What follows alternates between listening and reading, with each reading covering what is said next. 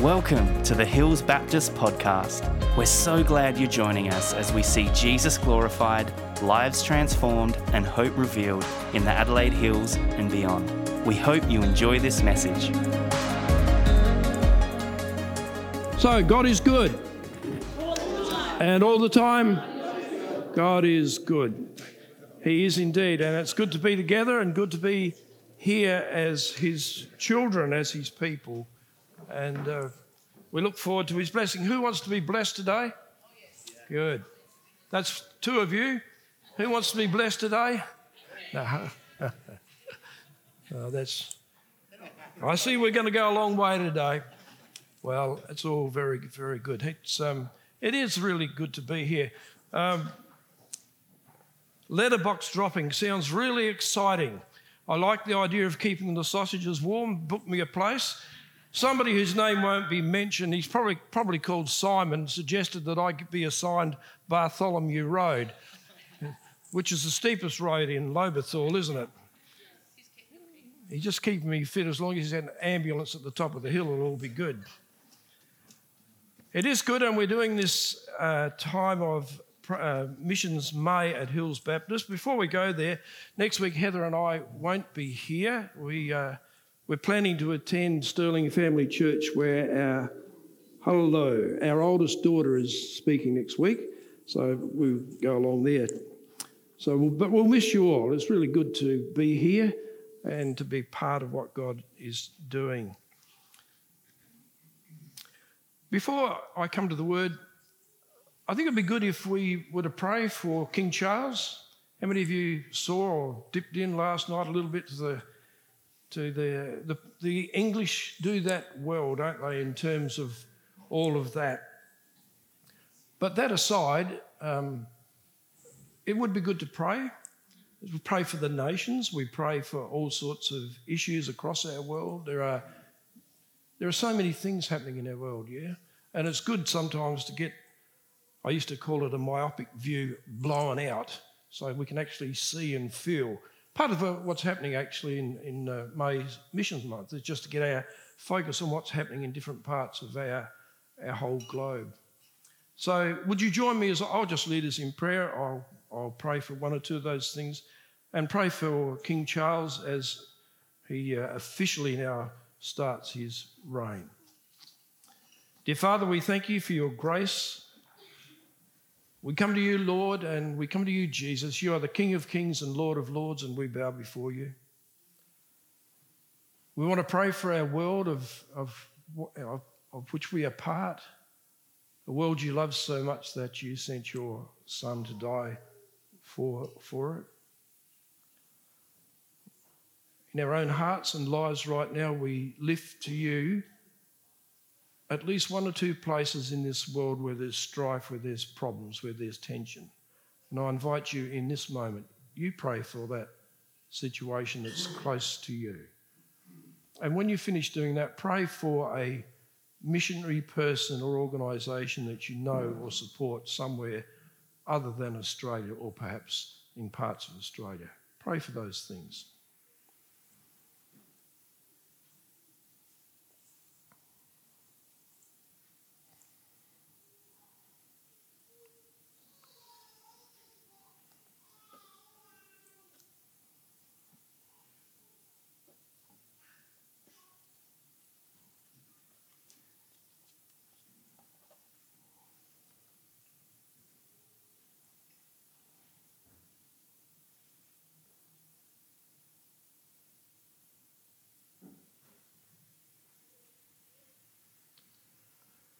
And as we come to, to conclude this little time of prayer with you, Father, we pray for King Charles that uh, he will be able to live within the promises that he has made before you and before millions of people. We do pray for him. We pray for others right across this world who are leaders that each one of them might actually acknowledge you and bow before you as King of Kings and Lord of Lords, and may seek you, seek your wisdom, seek your guidance, and seek your love. This we ask in Jesus' very precious name. And everybody said together, Amen. Two words have gripped me a bit as we are talking today on the topic of praising God for his mission. That's the uh, assignment that I was given, which I'm very happy to work with. But as I have had it for a few weeks and been thinking and thinking about how can I, how can I attack this? How can I work my way through this? How can I help God's people gra- grapple with this whole idea of praising God for his mission, praising God for what he's doing? And two words jumped out at me. The first is praise, and the second is mission. Praise and mission. Say praise. Good. And mission? Mission. Praise and mission. We're going to talk about God. We're going to talk about what it means for us as His people to praise God for what He's doing. So it's interesting. When we hear words like that, we all hear things and understand them quite differently. Most likely, each one of us in this room, from the youngest to the oldest, will have our own ideas, our own understanding of what mission is. As Belinda talked about mission and missionaries, you heard certain things that you immediately resonate with or perhaps you grapple with. And uh, the same goes for praise. If, if we had time for an open forum, I'd, I'd love to have an open, open forum although some of us aren't real keen on getting in small groups and discussing things. So we won't go there. Relax. It's okay. All good. Um, but if we had time for that, it would be it would be simply wonderful to push our ideas around together. I, I love doing that. I love hearing the thoughts, the experiences, the learnings of God's people. There is so much knowledge in this room. Do you know that? There's so much knowledge in this room about God and about who He is and about what He does. Uh, I guess, as an aside, small groups are the place where we do that, where we, where we have the freedom to uh, engage in talking with, one another and, and learning to agree or disagree or how can I gain in this. I, this is another little aside, but when I was leading Tasmanian Baptist, I led a team of people. And one of the things we used to do is get together monthly. And we would push the word of God around together for the best part of a whole morning. Just, we wanted to hear God and what He was saying for us as a movement at the time. You with me? And I came to see, even though I've been a pastor for years and years, um, I came to see how valuable that is to hear what other people have got to say about God and His Word. I was, I was intrigued last night to watch King Charles as the bishop, uh, the uh, Bishop of Canterbury, the Archbishop, gave. He reminded Charles that you've got nothing more than the word. So that said, what is praise? What's happening when people praise? And, and what is mission, by the way? Mission is such a loaded term in today's church, and and actually out there as well. If you walk into any shop or business or check out a website or go to a company website or even a government department, and you won't have to look long and you will find somewhere a mission statement. Sometimes it's a bit mouldy and stuck to the window of the shop. Sometimes it's bright and vibrant, but there will be a mission statement. This is what we're here, this is what we're, we're doing. People People do that these days. But throw into that, into the mix as well, the term missional. Do you know the term missional? If you use the term missional in your conversation with somebody today, you'll be on a winner. People love talking about being missional. We're a missional group, we're a missional church. And then there's the word missionary. That's an interesting word. I grew up in a household where my parents, uh, evangelical Christians, often had missionaries come and stay with us. And that was an altogether different kind of experience, you know. And I, I they'd bring people of all kinds of backgrounds and cultures and so forth to us. My introduction, a missionary, as distinct from a churchgoer, by the way, uh, back home. Of course, you wouldn't be missionaries, would you?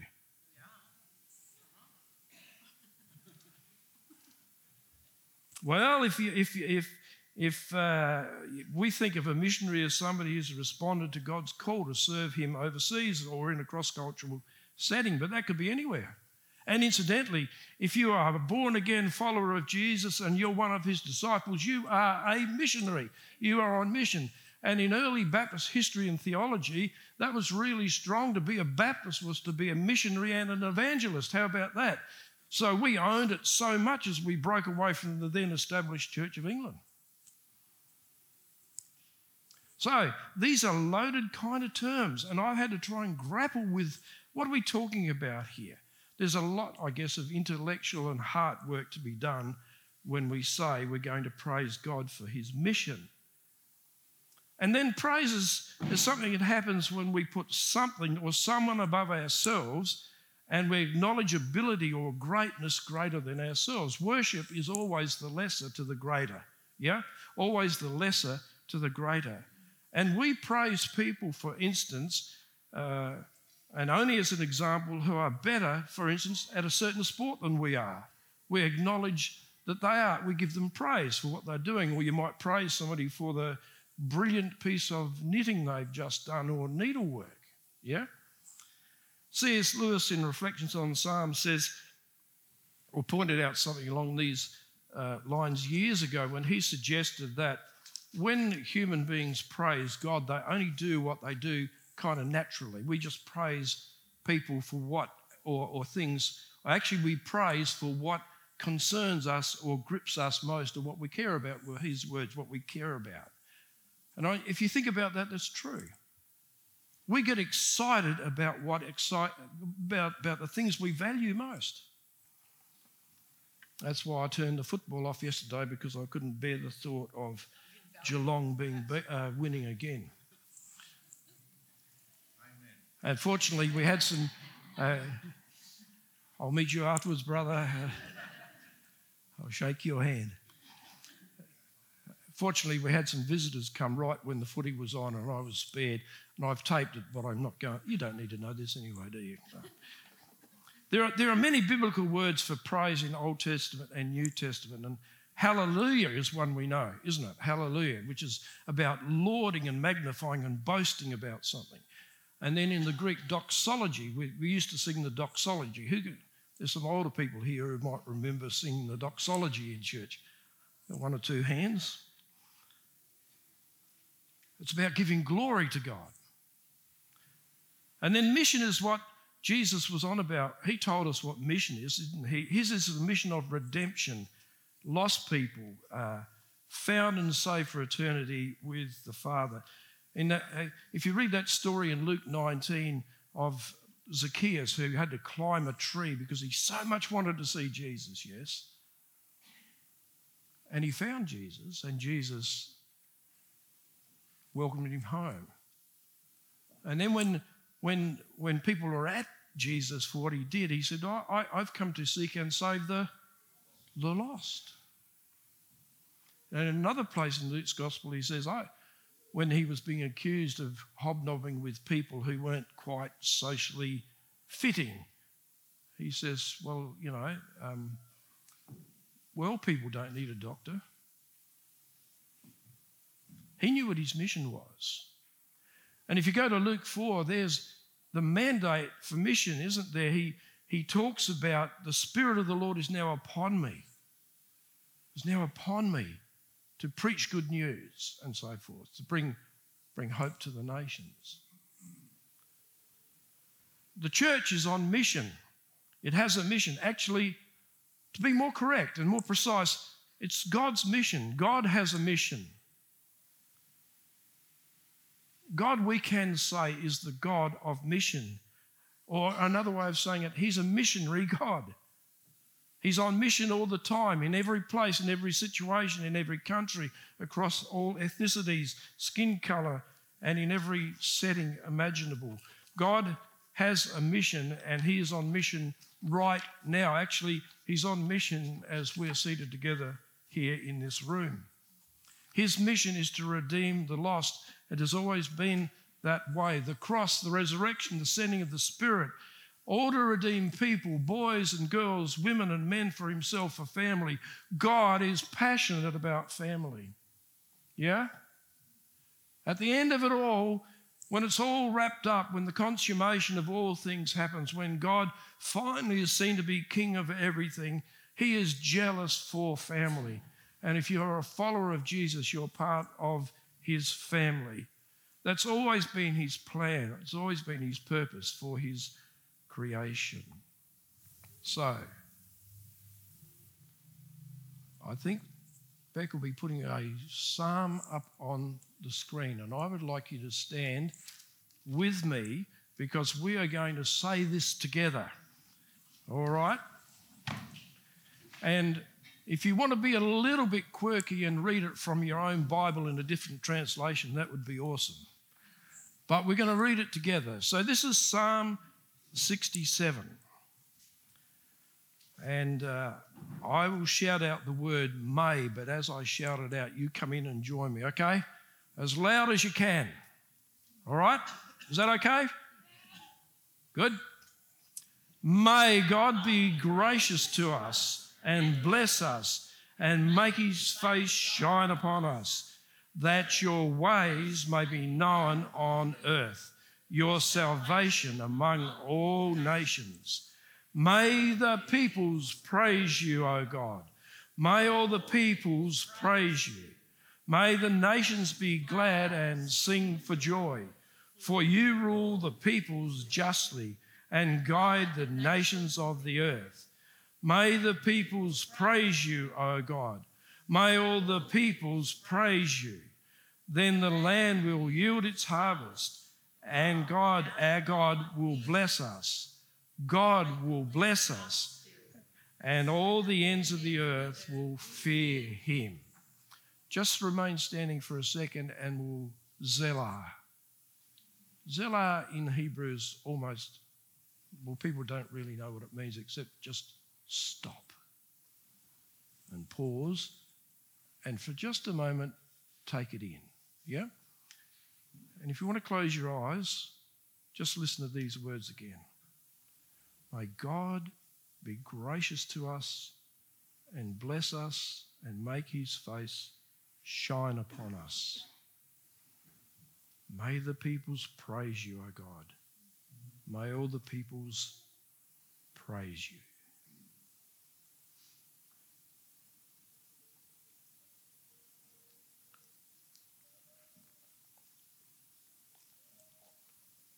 Thank you for that. Please be seated.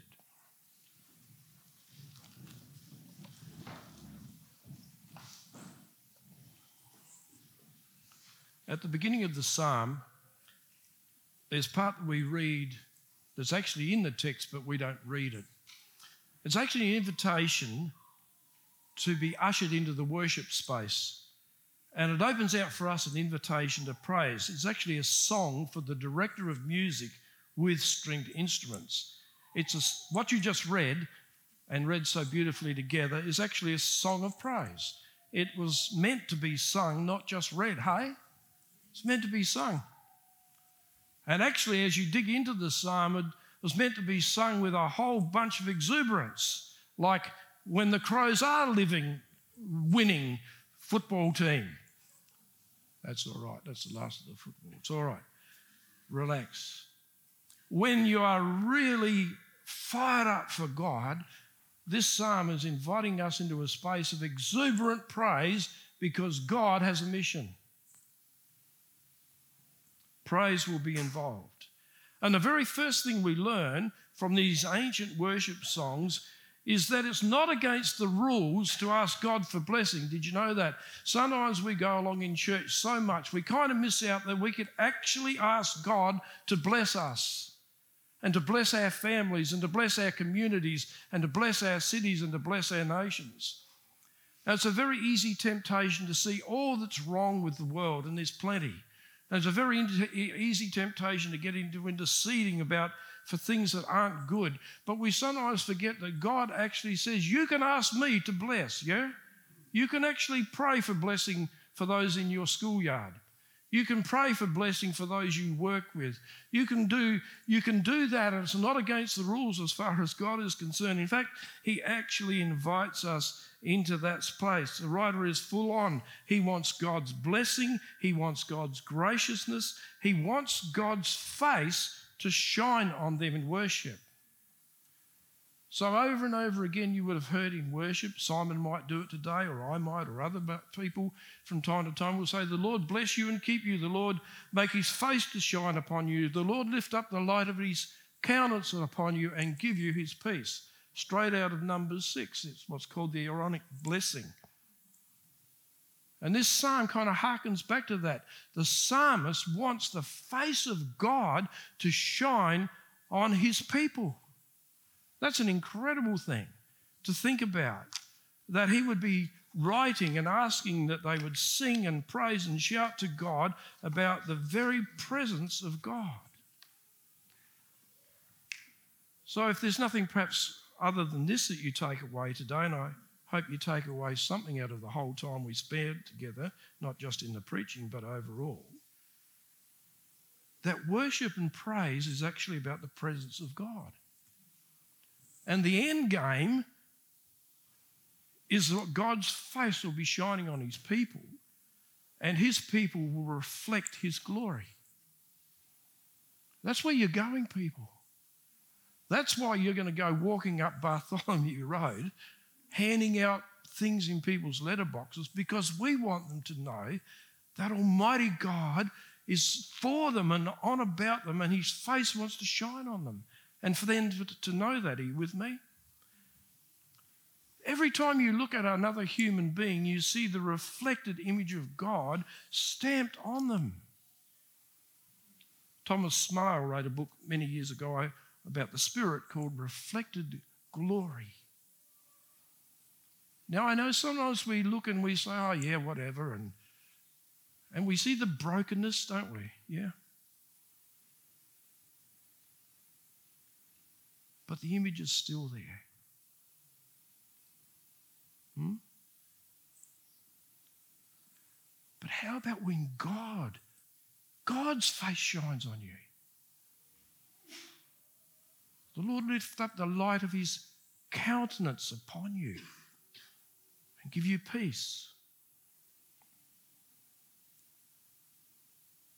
It's right here and now as well as the end game. So, this is the opening to the song. And so, coming to the theme, as a fellow called Gerald Wilson points out in one of the commentaries I read this week, application, NIV application commentary, said the theme is about God's salvation throughout the earth and through, through, through all the earth and to all peoples. His God's salvation pushed out for us to see. The reason for blessing on the people of God is that God's ways and God's salvation would be known among the nations. That's worth praise. That's what we get excited about, yeah? Knowing God, knowing salvation. Do you know that? Do you know God and do you know His salvation? There's nothing more exciting than knowing God. And there's nothing more exciting than knowing God is still saving people. So I ask you the question do you know Him? Do you know you are saved? Do you know His ways?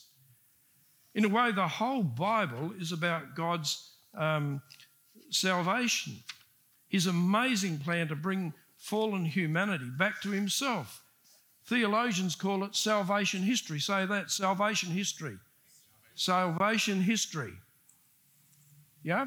The whole Bible is about God's absolute determination to save people from their sin, to redeem them, to bring them back to Himself. From cover to cover, from beginning to end, the plan of God revealed to human beings, brought home in the sending of Jesus, seen in action by Jesus, the Son of God, who gave His life for us, who died for us, His blood was poured out for us on the cross, sins forgiven, right there and nowhere else. That's what God has always been on about, yeah?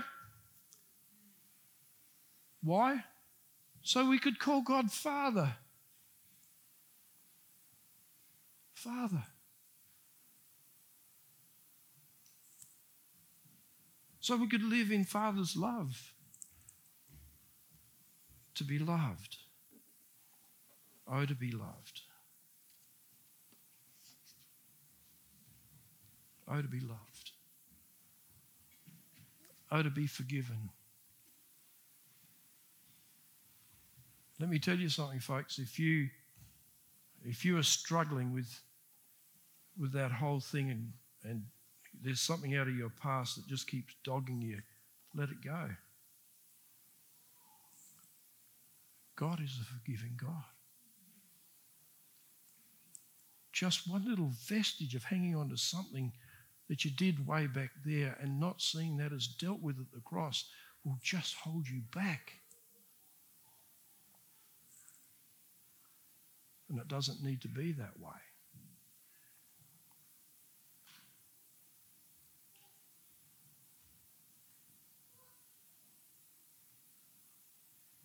And the Father welcomes you home. He's not going to be reciting a catalogue of your sins.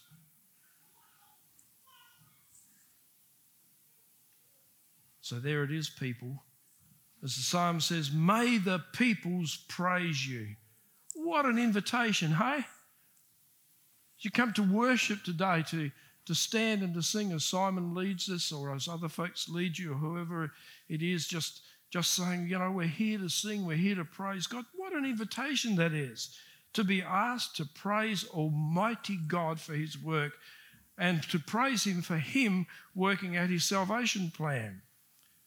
So, to actually praise Him for this, there's a little bit of a distinction here from thanking Him. We often thank God and we thank people, yeah? But there's another level when we actually praise people. We might say thank you for what you've done, but to actually praise them, to put them up there, to laud them, that's quite, that's quite a different thing in a way, isn't it? And here we're involved to, to praise God, to be praising Him. There's something here about letting go by the word, by the way the word that is used here implies a kind of a, a throwing, a casting. And I talked with, with somebody who knows Hebrew reasonably well this week, and we sort of agreed together that there's something about action of the body involved in this praising.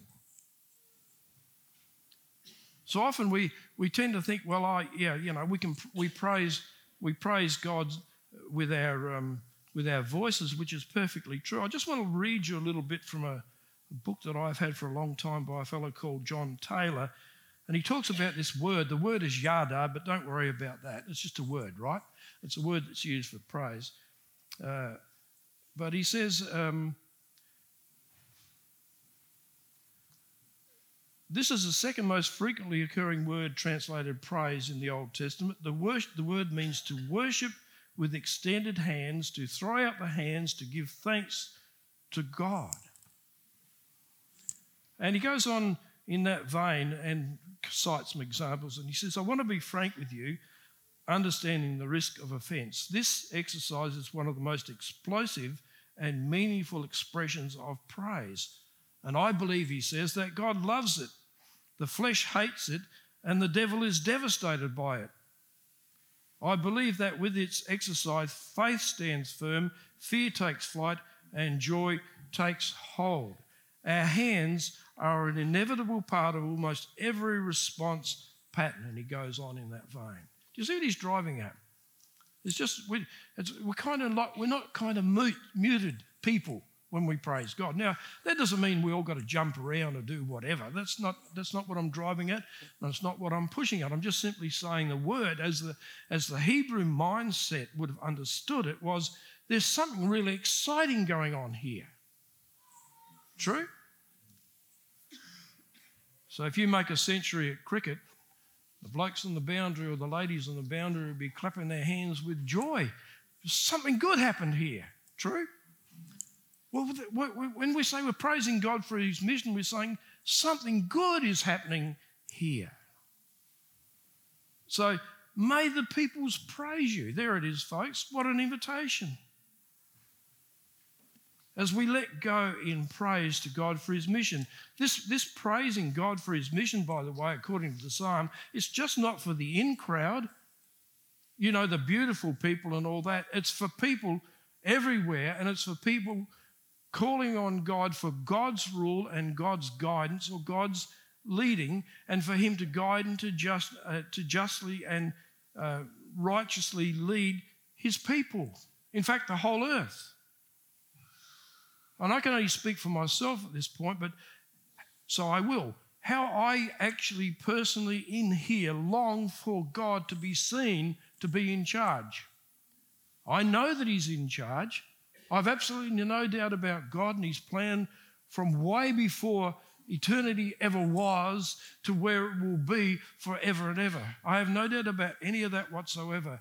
But I live in this gap period, and some of the stuff I see worries me intensely. It shouldn't, but it does, right? You may be there, you may be not, but I'm talking about me. I long for God to be seen in charge. I long for the rulers of the world to bow their knee to Him. It's little wonder we struggle. And Jesus, way back there when he was riding into Jerusalem, said to his own people, Oh, Jerusalem, oh, Jerusalem, how I long to get you under my wing, just as a mother hen her chicks, but you would not. Do you see? The longing in God for the nations to come under his rule. Because God can do it better. You know in your life that actually, when you finally submitted to him, when you said, God, it's you or it's me, and it will be you. When you finally come to that place of submission with him, how actually freeing it is and how good it is. Because you're not charging along in life all the time, making your own decisions about everything. You've got the Almighty Heavenly Father you can talk to. So come on now, praise Him because He will do it. And in the psalm, the call to praise is repeated. Exact same words, let all the people praise the Lord and so forth. Same intensity, same intent. So looking down the future channel tunnel as only God can, the psalmist calls for the land to be productive. All the ends of the earth will fear him. God will bless us. There it is again. A psalm concerned, commenced as it finishes, God will bless us. There is a link, folks, between giving God praise and knowing God's blessing. Hear this. I want you to hear this. Can I say, don't shy away from the blessing of God? He is a God who blesses his people and he wants to continually bless his people in all manner of ways. And sadly, sometimes we move away from that or beyond it. And there are very good reasons for that. We may have been hurt somewhere along the line, or we've been stung by prosperity teaching or something that's out of kilter with the Word of God, or some version of getting what we want from God that just didn't work out too well for us, right? But that aside, God does and He wants to bless His people. Back there, it was the land. Everything was about the land. Productivity in the land is everything. Even today, farmers love it. When they get together, they talk about the season. It's been a good season, it's been a shocker. Yeah? Did you know in 3 John, third little epistle of John, John writes, I hear about you and I actually trust that you're, going well and that you're prospering. In good health and prospering, sort of thing. Health mightn't be in there exactly, but you get the drift. I love this praising songwriter of the psalm. He's not afraid to say it's time to sing and it's time to praise God for his salvation. So, is it not time, HBL? Do you want me to finish the sermon? Yeah, of course you do. It's always time, isn't it? God is good. That's okay, but we live in the 21st century, true? In fact, it's ripping along at a fast pace. Just ask anybody over 70 how quickly the time goes. Yet Psalm 67 is God's word, true? and God's word to us. The invitation is to get involved in the mission and at the very least get on praising our wonderful God because He's still saving people. He's still working with the nations. He's still ruling. He's still guiding. He's still redeeming people. And if we look back with our New Testament glasses on, as my old mate Gavin Collinson used to say, with the benefit of all 2,000 year or plus years of church history, we see that God has always been working. So I'm going to finish with three things. The first is God has always been on mission. And here it is for God so loved the world, finish it for me, come on, that he gave his only, him should not, but Amen. That's it there, isn't it? That's the mission right there. And here are two examples of what that mission is like when it's worked out.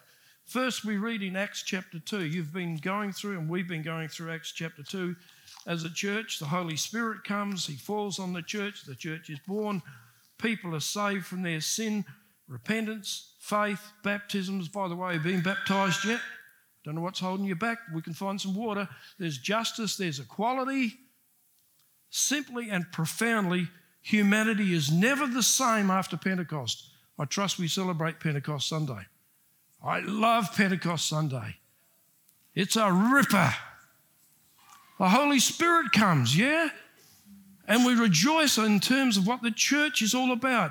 This is the story, the community story of how God's mission touches communities. And now look at one person. And I'm sure we've talked about this. Acts chapter 3, the healing of the man at the temple gate, the gate beautiful. He's paralyzed, he's without hope, he's without legs or perambulation, he has no money, he has no income, he's despised by many, he has no social security, just the help of a few faithful friends. Don't put up your hand if you're 40, but if you're 40, that's how long he's been like this. Then Peter and John come, don't they? Nothing to give you except this. In the name of Jesus Christ, rise up and walk. God's mission right there. As Peter takes his hand and pulls him to his feet, he begins, and what does the Bible say he does? He walks and he leaps and praises God. As David Pawson used to say, he asked for arms and he got legs. You got that one, did you, Charles? Uh, well, they don't get any better. touching communities, touching individuals, touching you, touching you. Did you notice in Psalm 67, verse 4, the psalmist talks about the joy of it? So easy to miss it. I read a commentary from the old Spurgeon, Charles Haddon Spurgeon, back in so many years back in the 1850s and whatever. Famous Baptist preacher. He reminded me of the joy of the joy of what God's on about. Hallelujah. Stand to your feet. Let's praise God. Thank you. Thank you for doing that. Praise God for his mission, yes? Let's say that together. Praise God for his mission. And then there's another word. Hallelujah. Hallelujah. Are you in? Thanks for listening to the Hills Baptist podcast. If you'd like to partner with us in developing and equipping passionate disciples who love God, love people, and boldly share the gospel, you can do that at hillsbaptist.com forward slash giving. We pray this message has empowered you to live and love more like Jesus. Have an amazing day.